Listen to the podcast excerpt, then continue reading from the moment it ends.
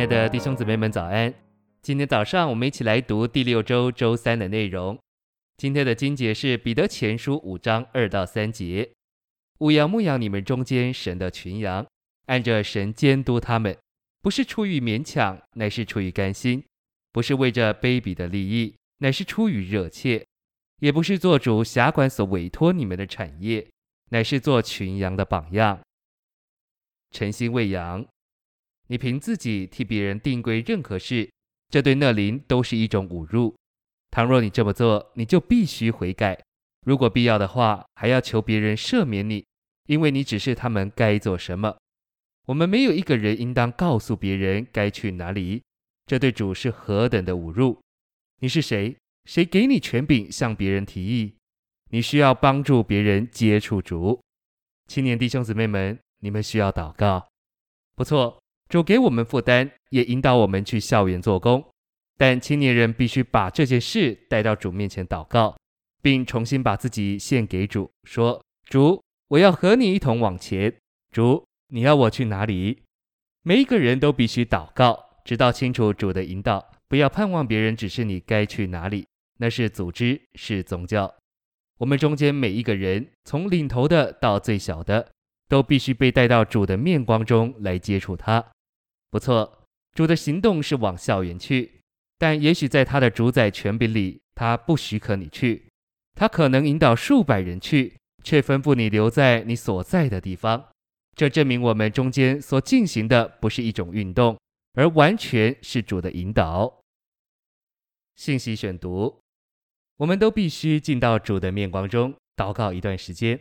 我们不是在任何一种运动里，每一件事都必须带到主的面光中。我不能替你到主面前，你必须亲自到主面前去。我们都必须学习这个功课。没有一个人能够替别人到主面前去，那是圣品阶级制度。不要仅仅像喊口号一样说“我跟随水流”，真实的水流乃是主自己。鼓动一种运动是何等的错误！那样做是侮辱主、得罪主。在主的恢复里，我们中间绝不可有运动。关于你在主恢复里的任何行动，你必须直接到主面前去祷告。你必须有把握是主差遣你。我们都必须清楚主的引导到这个程度。我们没有一个人该给别人任何指示或为别人做决定。不要从任何人接受命令，也不要给任何人命令。要到主那里去祷告，这才是正确的路。假设领头的人经过许多祷告以后，对某件事情有真实的负担。那么，他们该借着交通把负担传给众圣徒，并祈求众圣徒祷告。最终，圣徒会从主得着个人的引导，于是有所行动。这样就没有一个人是个人主义的或背叛的。这就是为什么我们要有基督的身体。一面我们有那灵，另一面我们有基督的身体。那灵与基督的身体使我们平衡。你必须核对一下。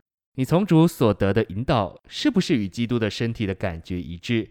我们需要受平衡。有些人听见接受基督身体的平衡这件事，以为这种平衡所产生的结果，正如领头人做了决定，吩咐他们去那个地方一样。很可能外面的结果一样，但里面的本质截然不同。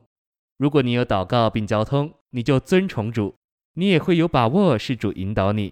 在你移民到某地区以后，就会有把握是主差遣你到那里，无论外面环境如何，你绝不会为着你的迁移后悔。谢谢您的收听，愿我们一起寻求神的引导。我们明天见。